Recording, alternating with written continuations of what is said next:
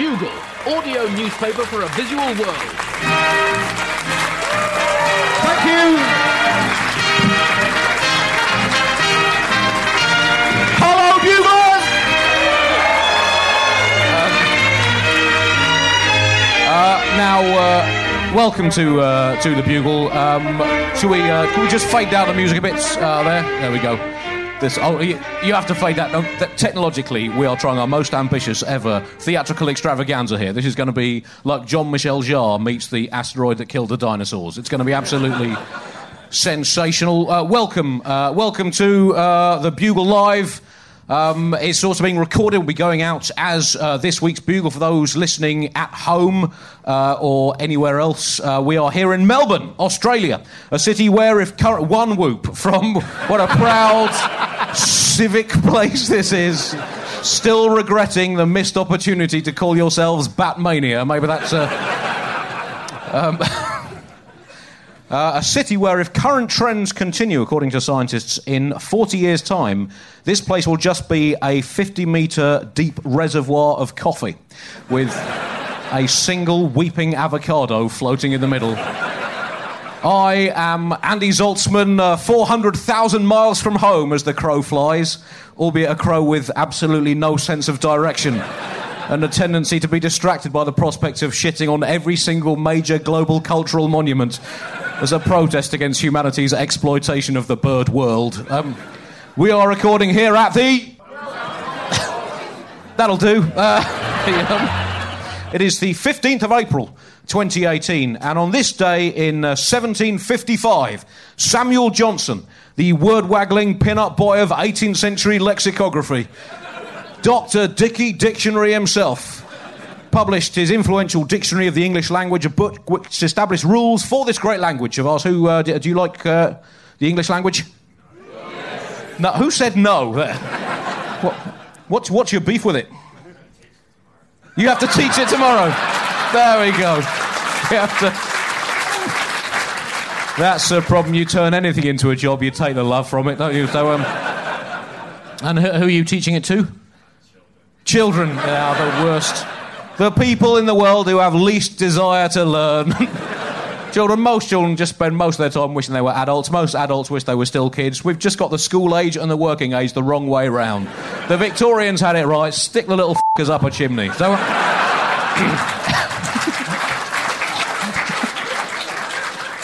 And given that my children are in the crowd today, I should say, excluding anyone whose name begins with Z, they can, uh, they can do the admin. Um, so, um, but uh, well, it has been a very influential language, uh, English, and Johnson's uh, uh, you know hugely influential figure in it. Uh, his English has been spoken uh, and written by celebrities from both of our countries, ranging from Winston Churchill to Madge Bishop, and Jane Austen to Harold Bishop.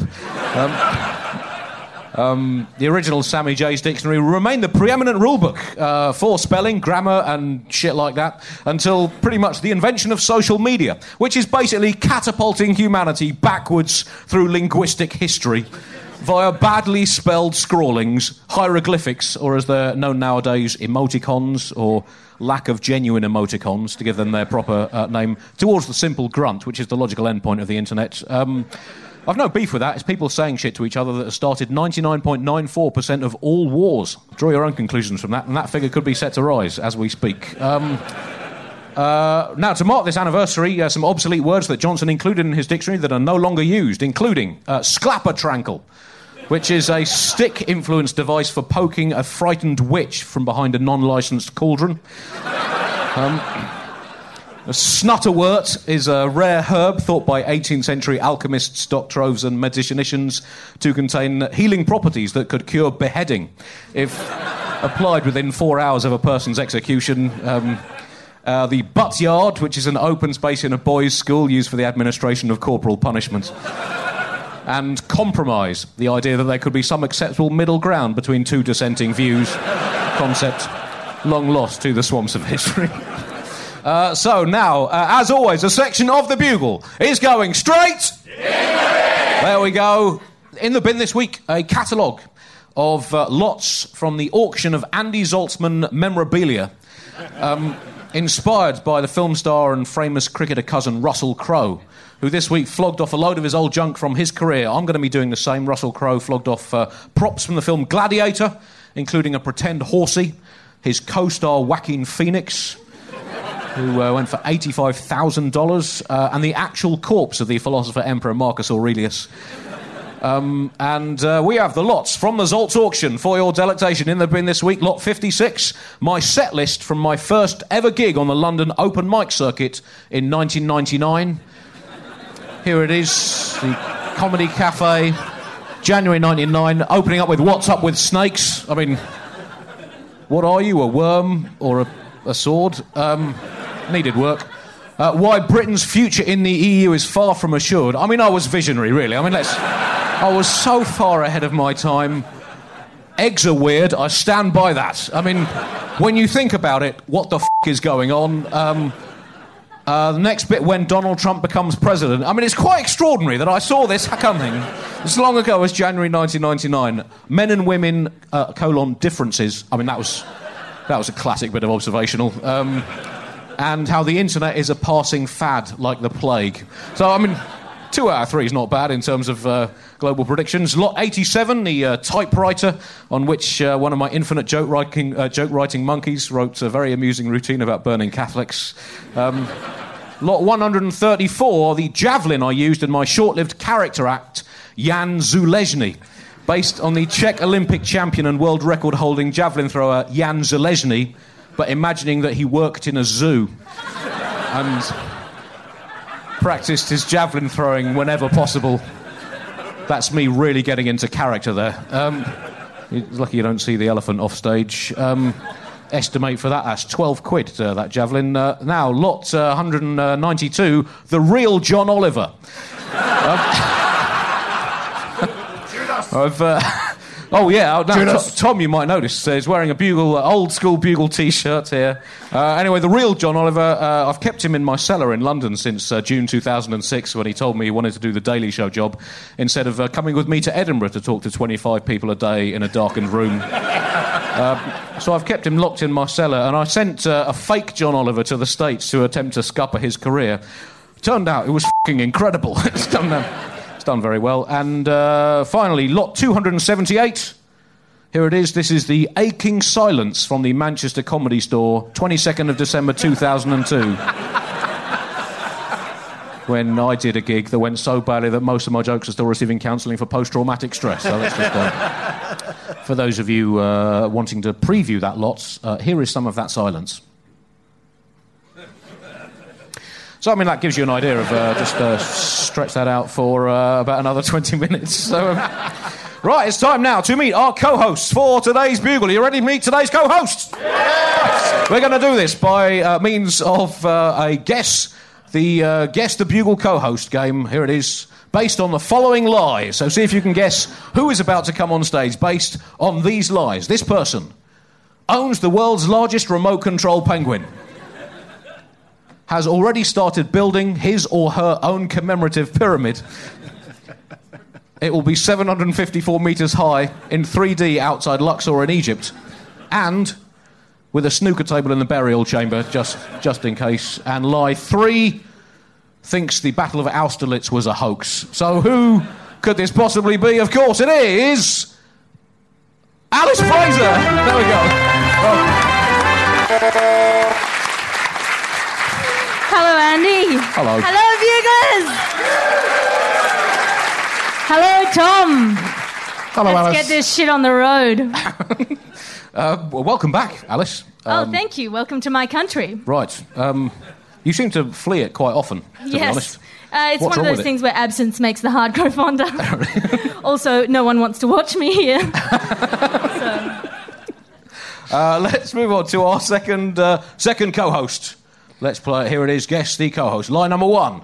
Prepares for shows by visualising he is a terrapin. Line number two. Any guesses yet? Rejected the chance to co-pilot NASA's secret Apollo 18 mission to Mars today to appear at this show. Surely that is worth a round of applause. What a sacrifice. And lie three uh, starred alongside former world heavyweight champion Evander Holyfield in the stage production of Shelves of the Merciful. Uh, Shelves of the Merciful, if you've not seen it, is, um, of course, uh, a musical based on the life of Melvil Dewey, the uh, founder of the Dewey Decimal System, who the pin-up boy of 19th century library classification. Who could it be? It is David O'Doherty, there, the uh, master of the keyboard, all the way from. Uh, There it is. my, my signature theme music. It's great to be back. Great to be back bugling. yeah, well, so it's lovely to have you back. Have- Uh, big news from Australia. Yep. They don't say road cones. I was trying to organise five-a-side game of football the other day. They're Right. like, what we use for goals? And I'm like, there's some road cones there. And they're like, what? I was like, traffic cones? And they're like, uh, they're witches' hats. That's what they call them here. Can you believe? You know, no one says around the world. Everyone listening to this is like, that is the most ridiculous bullshit.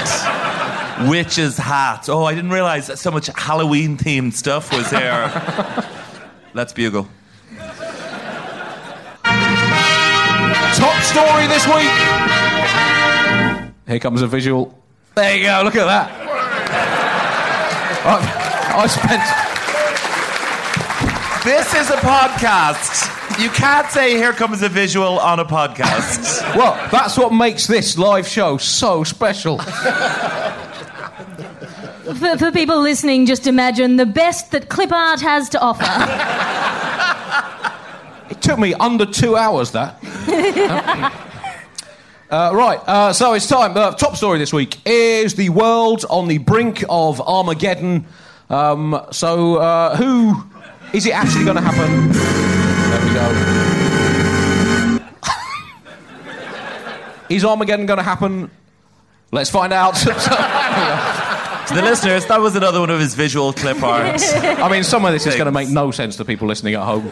That is a uh, question mark coming onto a screen, and I feel a disproportionate sense of achievement from having having made that happen. You shouldn't.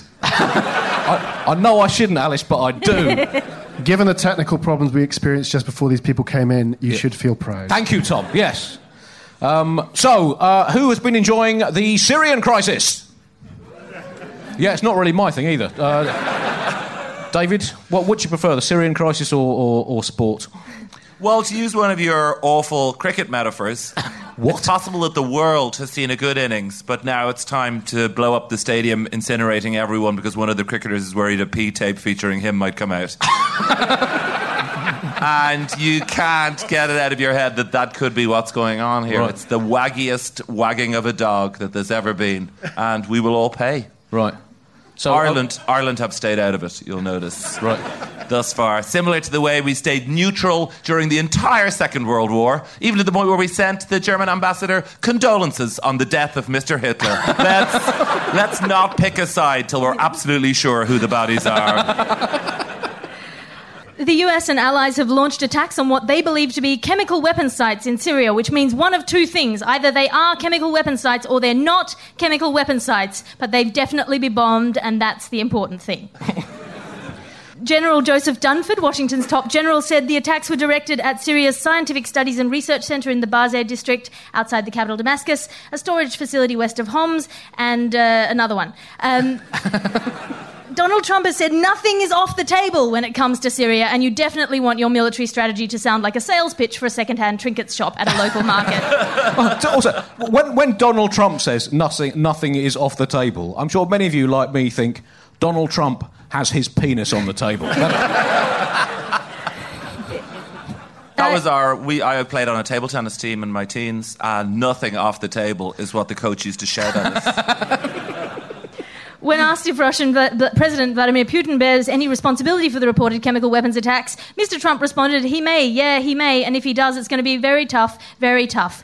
Uh, all of this is horrifying and scary, uh, given only the slightest of silver linings by Trump's tendency to say everything he says twice, like a character in a children's book. he went on to say, "Everyone's going to pay a price. He will. Everybody will," thereby providing both a very concise explanation of capitalism and also no explanation of whether or not he's actually going to come out against Putin.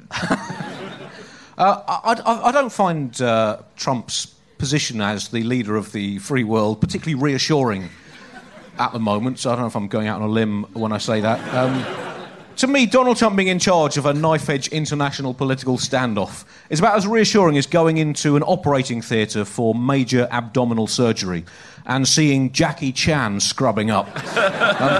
Um, I mean, sure, he has some capabilities, but they are not the capabilities that you want for this particular job. It's probably going to hurt and not work. It's a, it's a, it's a. I mean, I get the argument that they used that that was the red line. The, the, well, it was the red line again. Another one of the red lines was the recent use of, of chemical weapons. But this week's also 20 years since the Belfast Agreement brought peace to Northern Ireland, which is the legacy of that Labour government in Britain being Iraq and Northern Ireland. And they're two very different legacies. One is like Game of Thrones, and the other is where they actually film Game of Thrones now, just outside of Belfast. Um, I, I, don't. I mean, Assad is a hard man to warm to as a neutral, um, and he, he has. I mean, a strange collection of hobbies because. Uh, using chemical weapons on his own people is, I mean, that's that's a niche hobby at best. but his other hobbies are quite mainstream. Uh, he likes photography, and listening to the music of the Electric Light Orchestra. No. As well as war crimes. That is the weirdest triathlon in human history while he's nailed the transitioning to listening from listening to 1970s prog rock into taking snaps of pretty flowers with spiders' webs glistening in the morning sunshine. But can he now nail the crucial slaughtering his own people phase? This is very much Bashar's uh, speciality, the war crimes element. Many struggle with it logistically and especially psychologically, but he takes it like a duck to a Chinese pancake. Um, it's uh, frankly, I mean, the whole the whole political situation over Syria, years and years of it, it's essentially an absolute massive political shit lasagna, layer upon layer built up over years of political uh, bloopers. I think we need to take a bit of a closer look at, uh, at Bashar al-Assad. Um, I'm not sure. Is, is it? Oh, oh, this is this is. Uh, uh, sorry, there's a charity element to this part of the show. I want you all to support this this organisation. I'm a proud patron of. Uh, Make Armageddon worthwhile again. Um, because, frankly, you know, I'm not intrinsically against the end of the world. I think economically it actually makes quite sound shareholder sense because we are a loss making planet. But I want it to be worthwhile, you know. Back in the, the, Bay of Pigs, you could, you could get behind the end of the world during the height of the Cold War, a proper fundamental disagreement over how human beings should, should go. No one would have minded us being blown to shit then. But now this is basically just infantile playground dick swinging. So raise the fucking bar. I mean, for those people at home, uh, it, it's a graphic of what is, looks like it's meant to be a mushroom cloud, but in fact looks like a piece of broccoli doing a hula hoop. Or uh, well, my, my, my kids will my kids will eat neither of those things. or a fart coming out of a very ill butthole. Which is possibly appropriate for this situation.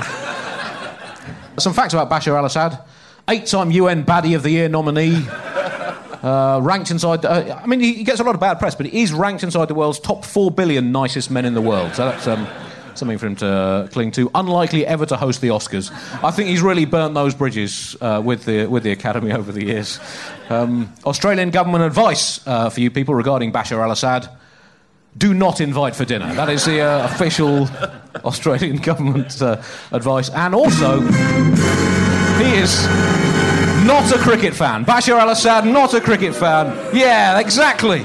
So let's find out. I mean, this is the root of all the problems. David? Is he definitely not a cricket fan? He's... I mean, it was quite dispiriting when uh, Ireland uh, are always vying for the uh, eighth place, I believe, in world cricket, which gets you into World Cups and things. Well, it's tenth these days. Ireland, yeah. Scotland, and Afghanistan. Yeah. And Afghanistan seem to beat us quite a lot. Yeah. For well, there's there's so much money washing around in Afghanistan these days. The facilities there I don't understand how he can't be a cricket fan. He's such a wicked man. come on, come on. I'll give you a ding for that. Hang on. right. Um, but well, let's let's see. The, here we are. I've got a list here of uh, there we go, loser. Uh, people who are and aren't cricket fans, like cricket and not like cricket. So we'll start with someone in the do not like cricket column. There we have BH Al Assad. Bashar Al Assad does not like cricket, whereas Stephen Fry does like cricket, and everyone loves Stephen Fry. Let's uh, move on. Uh, here we have uh, v- v- Vladimir Putin, does not like cricket. Uh, Maximus Decimus Meridius, the aforementioned uh, Russell Crowe, massive cricket fan, and also saved the Roman Empire from the evil Emperor Commodus in that famous documentary. Um, Adolf Hitler did not like cricket. He had the chance to take cricket when the great England cricketer C.B. Fry went to Germany in the 1930s to try to convert Germany to Test match cricket. He refused it because he preferred genocide. Um, compared with uh, the Commonwealth of Australia. Uh, does like cricket, so it's very much we're seeing the, si- the oh, who is on the side of good and who is on the side of evil. Not like cricket. Ivan the Terrible. It's not like cricket. Andy Zaltzman does like cricket. Um, uh, and uh, BL Zebub, he does not like. Uh, not he a cricket that- fan. He likes big bash cricket. He- well, he like yeah, well, exactly. I mean, that's that just proves my point, frankly. I mean, what's the point of a game that takes less than half a week? Um, and uh, Jesus Christ, uh, J.H. Christ, uh, he uh, would have been a cricket fan um, had he been a cricket fan. What's so I mean, the, that what's the H? What's the H short for there in uh, Yahweh's name? Um, J H Christ. Herbert, I think. Herbert, yeah. you would think that someone might have read the hugely popular Chilcot report, which came out after the uh, uh, last Iraq War, Yeah. which I believe we were involved in the only public reading of ever in a shed in Edinburgh that went on for two weeks. Oh, yes. Yeah, it's it's uh, it's thirty volumes, Yeah. and its number one conclusion was. Don't just fire bombs at a place. Send in weapons inspectors and just make sure this will help. Yeah. And someone f- of, forgot to read that. Amazingly, there was someone who hadn't. It's a real page turner if anyone's going to the beach. Well, that, that is the problem of not getting it, boiling it down to less than 30 volumes, because presumably your conclusion is at the end, and no one is going to wade through the whole fing lot, are they? No, yes, I, I, I guess that. Well, I've got, I've actually got the the uh, the um, shortened version. They did produce a shortened version for public consumption. Um, I have here the uh, the Chilcot report. I thought share it with you now. Here it is, the full conclusions of the Chilcot report uh, into uh, the uh, uh, causes uh, and uh, nature of the Iraq War. Here it is. Whoops. I have the uh, pop-up version of that book here. Let me just open up the single page. Fuck.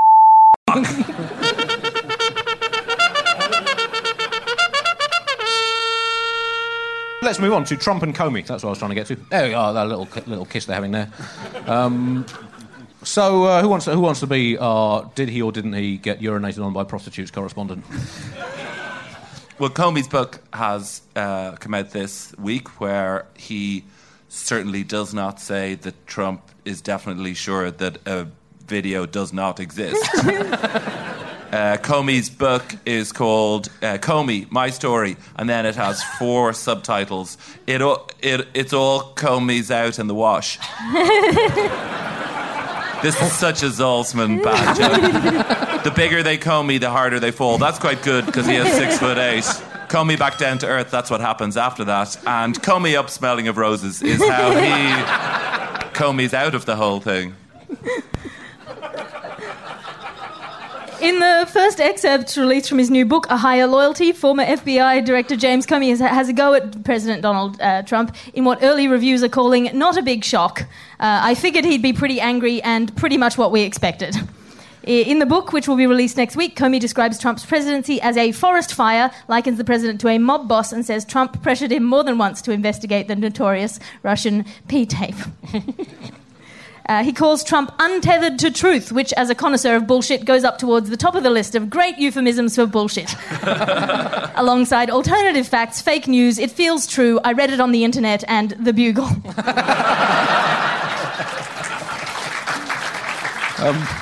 It's a rather lovely phrase, that untethered to truth. um, uh, also in the book, he says he is unencumbered by the perceived necessity of factualism.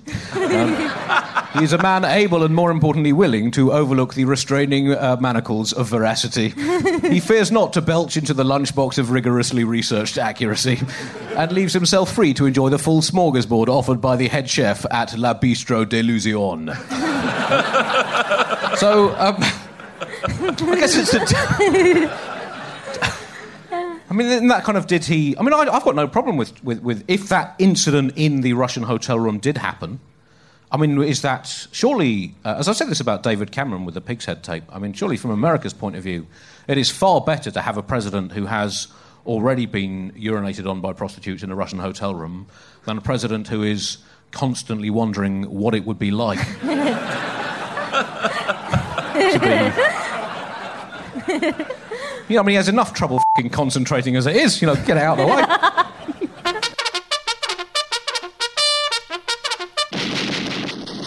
China is essentially about to invade Australia, I think. Um, they appear to have bought Vanuatu. New Zealand is next, um, which they're going to get for, I believe, about $4.3 million, um, slightly above the market rate. Um, Alice, you, are you worried about um, China taking over the entire hemisphere? Well, there's arguments that they're about to put a base in Vanuatu because they own ha- almost half of Vanuatu's $440 million debt, and they're planning to use that as leverage to get them to agree to host a military base. And it seems like the kind of sensible economic based sinisterness we've come to expect from this global superpower. Look, my cousin got married in Vanuatu, so I can tell you for sure that it is a hospitable and lovely place, perfectly situated for the launching of hostilities. Uh, China and Vanuatu have both denied the Fairfax report, which means we should either assume it's not true and be worried about the quality of our national journalism and its tendency to beat up stories in a fear mongering compulsion to keep people anxiety buying the products of an increasingly moribund news journalism industry, or else we should assume it is true. Uh, it's you know, of course, the two parties with a vested interest in denying their plans to set up a military base would deny it. It's like when your hot boss t- says he's not hitting on your wife. Like, sure, he would say that even if he was hitting on your wife, but he was saying that also if he wasn't hitting on your wife. So basically, we're either fucked or not fucked, but I didn't think we had trust issues, Sandra.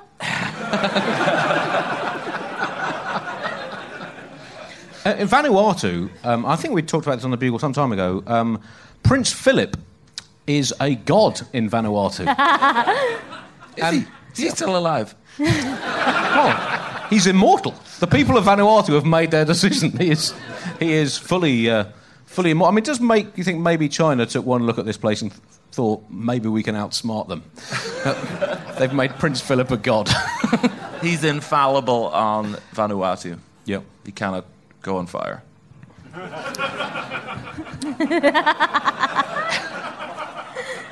I mean, no one seems to be. If if the invasion of Australia, as announced on this podcast, is going ahead, no one seems to be that worried about it on the streets of Melbourne. I took the temperature just before we came in here, and no one's. You know, there, there people aren't rushing or trying to buy bread. You know, the things Right. you normally do before an invasion. They were just drinking quite expensive tiny cups of not very hot coffee, like they always do. Right.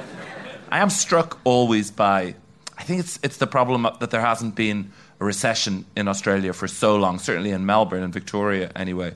And I, I'm obsessed with Australian shops. You walk past and you don't know what they're trying to sell. it's just in the win- big glass window with just a basket of limes in it and a single old penguin book and an oppressively beautiful woman just standing in air conditioned freezingness inside, just shaking her head, looking at me, going, It's not for you. Whatever it is, this is not for you.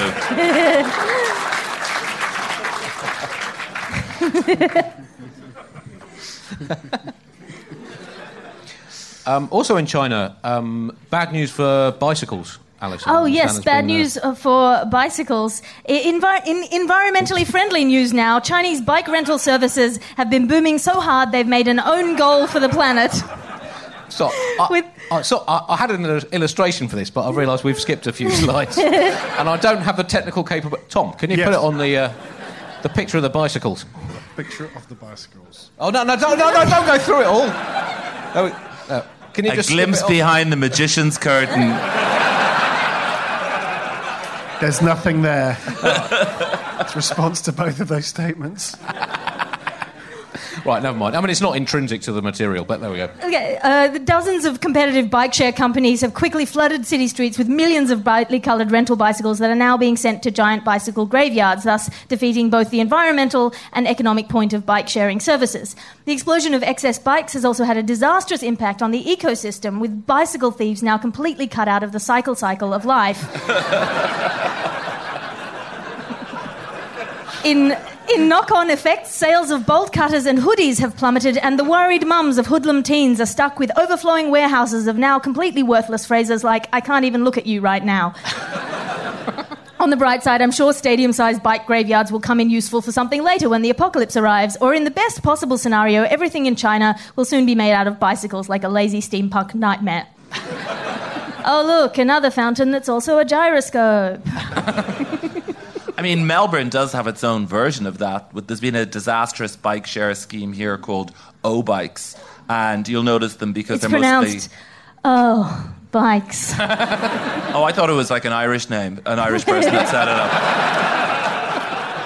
And these uh, these bikes are uh, unlike the ones we have in Ireland in the UK. They're untethered to a docking station, so untethered again. That word's come up, and you can just put them anywhere around the city, mostly in trees. And one week, uh, 42 were hauled out of the River Yarra, which is an amazing statistic because as they're uh, wherever they are, their satellite homing devices are still working, so you can see where they are, and they're underwater.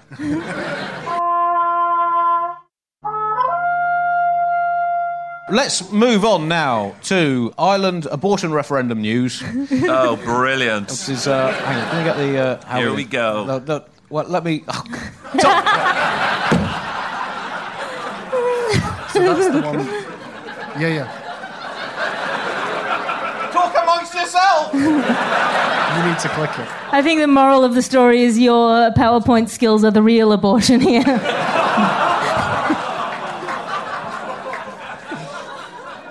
You'd be arrested for making that joke in Ireland. so to the This listeners, is just bullying, Andy.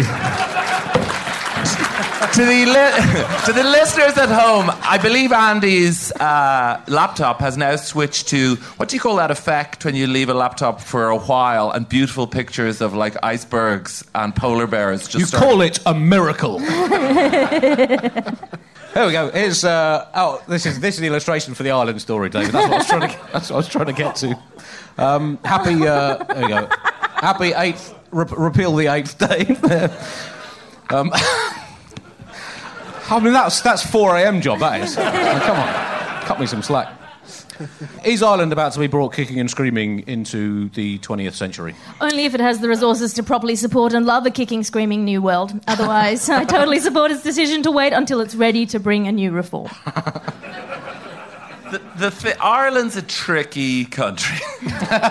in, nine, in in 2015, we made a really big deal of being the first country in the world to have a referendum brackets, not a plebiscite, to decide if everyone should be allowed to get married. And we patted ourselves in the back and we went, "Brilliant! We're so modern now." But uh, you still can't get an abortion for any reason, in, in incredibly limited circumstances, not for a rape or a fatal fetal abnormality. So this is a one of those referendums that, like most referendums, I suppose, that are people in their late 60s versus everyone else. but they all vote. And, and, and then the tricky, so I will obviously, I would say, being um, a liberal urban elite, that yeah, we're gonna we're gonna walk this. But in 1996 was when the divorce referendum was, which is preposterous. But this is a country that five years before had made condoms legal, so it's it's happening slowly. In '96, there was no divorce in Ireland, so I mean, my entire youth was going on play dates with other kids and be like, "Why does your dad live in a shed in the garden?" Your parents obviously hate each other so much because they couldn't break up? And in '96, I was in university and we were campaigning in favor of divorce, and we stopped campaigning because we never met anyone in our uh, city bubble that wasn't going to vote for divorce. And in the end, it got in by 51% to 49, and wouldn't have got in. Only a minibus somewhere in the Midlands got its wheel stuck in a ditch.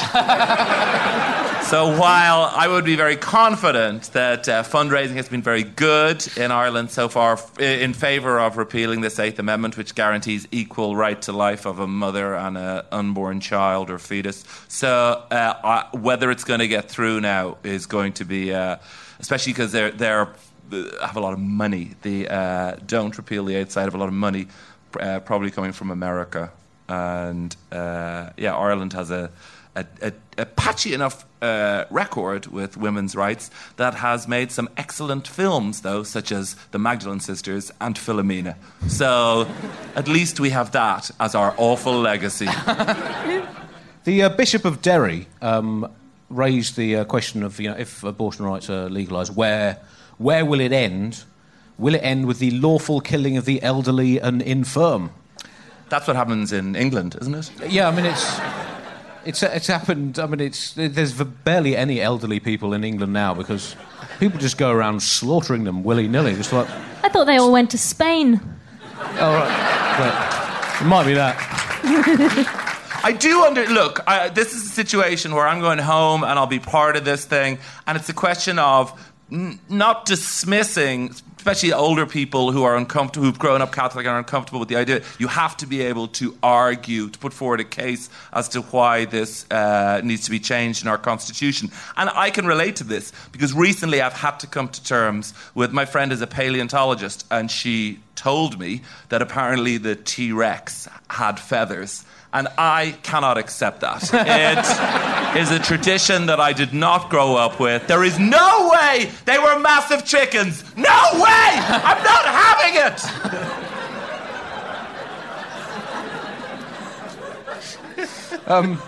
But anyway, I've, I've done a, a computer simulation on whether abortion uh, rights will lead to the lawfully, uh, lawful killing of the elderly and infirm, and uh, well, it won't. It's actually much more likely to just gradually move up through the age brackets and start with the illegal killing of babies, then children um, who are expensive and annoying. Um, present company accepted. Uh, and also killing the elderly. I mean, what's the point of that? It's a waste of it. They're basically dying off naturally anyway. Uh, well, let's do the punk, uh, punk turtle. Um, uh, the.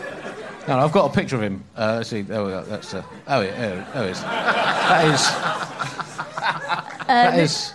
This Australian punk turtle is going endangered despite breathing through its genitals in a way that, despite Gwyneth Paltrow's overpriced vagina steaming suggestions to the contrary, we poor humans are not capable of doing. Uh, the endangerment of this punk turtle has been going viral mainly because it has cool hair, which makes it much more interesting than the hundreds of thousands of other species we drive to extinction each year. Uh, here is a list of other species that are going extinct, which I will describe for the listening audience. Uh, this. uh, Tom? Do you want me? Yes. Oh, hang on. There's another bit of tech coming up here. Tom, this is, this is where you earn the big bucks, mate. I can describe it for the Can I, viewing audience. can I audience. just point as out well. my boss is actually in tonight? it's none of my fault. Really? It's all Andy's well, he, fault. He must have been very impressed with you sitting down at a desk doing nothing for the last 45 minutes. well, now, give him a fucking pay rise. Um, I'm not going to mess with the PowerPoint. So I might have to go. Uh, all right, okay, we'll try it. Give Don't a go. blame me. God. I already. I mean, that is, have. it, that is algae on its head, isn't it? That is not hair. That is an, a growth of algae. And that, to me, is the. I think it's a weave. Right. I mean, as you know, I'm at the cutting edge of uh, hair fashion. I'll look at that. Right, this is very. Hang tight. It's all All right. right. Yeah. Hey, There we go, here at we go. Uh, this is a, this yellow-eyed adult marmoset fetus known as an eye eye has ears like mummified testicles and creepily prehensile fingers for climbing trees and picking pockets. Uh, this That is what Bernie Sanders will look like in 900 years' time as well. Uh, th- this finless porpoise, whose charming smile is the only thing keeping its glistening hide and creepy finlessness from being entirely reminiscent of the chestbuster from the Alien movies. and this, known as the penis snake. Oh my. And what can be said about the penis snake that hasn't already been said about a penis? It looks like a penis. The greatest thinkers of history have done their best to encompass the complex beauty of this natural specimen. I think it was Aristotle who said, Holy shit, that looks like a penis. Are you sure it isn't just a picture of a purple penis? To the listeners at home, this picture looks like uh, Darth Vader in a sleeping bag.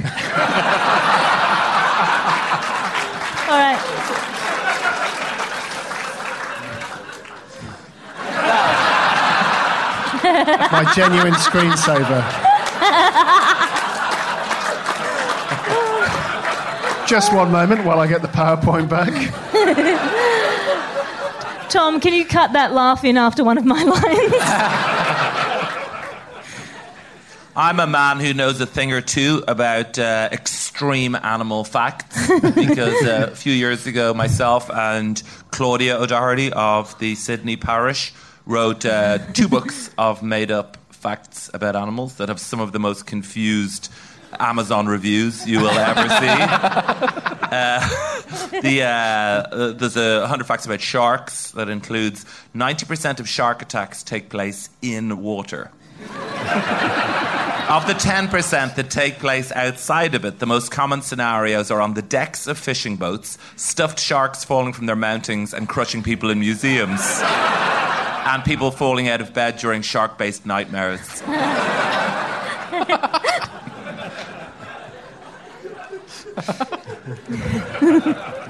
That's the kind of fact that I appreciate being brought onto this podcast, David. Um, we have a, a third uh, co-host uh, for the first time uh, on uh, the uh, uh, the Bugle. Uh, so, if those of you who saw my show last year uh, might remember that uh, Trump was my co-star, and he's uh, I've brought him back this year. So, um, uh, this is uh, my 3D printout of Donald Trump's brain, um, which. Um, you can see now. Uh, so I thought we'd uh, maybe get, try and get his view because I turned him into a cricket fan in my show last year. So I thought maybe try and just get uh, get his view on uh, on the uh, the match, uh, the, the ball tampering scandal. So uh, Donald, you all right? Yes. Can you pump this up? Is that? Oh, we're having this. If this. Right. Try that. Are you all right? Yes. Yes. This is not going to work. Um, just. Well, I'll tell you, if you want to know how that bit was going to go, come back to next week's show when. Um, Uh, to quote one of my favourite speeches of the week to describe how I think this bugle has gone was the uh, Juventus goalkeeper Buffon. At the age of 40, was sent off in possibly his last ever Champions League match. And afterwards, he was asked to comment on how he thought the ref had been. And he said, Clearly, you cannot have a heart in your chest, but a rubbish bin. you have to be a murderer to make the decisions you've made. And that's how I feel about you with this you podcast. Right. I've had a great time. Well, I hope you've all had a great time uh, as well. Uh, I'll be back at the same time next uh, next Sunday with Tom Ballard and uh, uh, DT uh, Mittal. Do go and see Alice and David's uh, shows. Do you want to give your shows a plug? I'm, I'm, I'll be. Well, I'll be. When's this coming out? Uh, well, I mean, it's coming out to these people right now. Literally right now. I mean, with all, you know. I'm on in the in the forum uh, in Melbourne till next Sunday, and then I'm doing an Australian tour afterwards to uh, all the places around the edges. Brackets none are. If a seagull can't land on the venue, I will not play it. Alice. Uh, I have three things to plug. Number one is my solo show, Ethos, uh, which is a double act with a robot that works better than that. Uh, secondly, next week on Saturday, I am doing three one hour shows in one three hour show. and it's going to be a fucking disaster, so come along. Uh, and third, uh, Tom, uh, who works at the ABC, is producing a podcast uh, called Troll Play that I am in, and it's where we take the shit of the internet and turn it into the flowers of joy. So tune into that as and when it comes out. Uh, and if you want to see my solo show, it's uh, here uh, called Right Questions, Wrong Answers at 6 o'clock today, 7 o'clock uh, next week uh, until Sunday. On the Uh, basis of this show, you just stand there getting electrocuted for an hour. Well, it's not that far off, to be honest. You know, it's good to have a niche, isn't it? Oh, yeah, he's the comedian that electrocutes himself on stage. Um, uh, thank you very much for coming, uh, Buglers. I hope you've enjoyed it. It's sort of been a bit of a technical issue, but uh, I think we've all learned something. Um, uh, thank you, Donald. Uh, we'll see you. Uh, we'll see you all next week. Good night.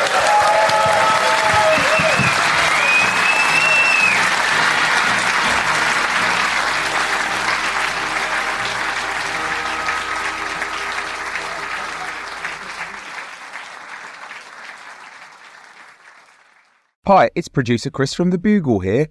Did you know that I have a new series of my podcast, Richie Firth Travel Hacker, out now? It's the show where Richie Firth and I talk about how to make travel better in our very special way.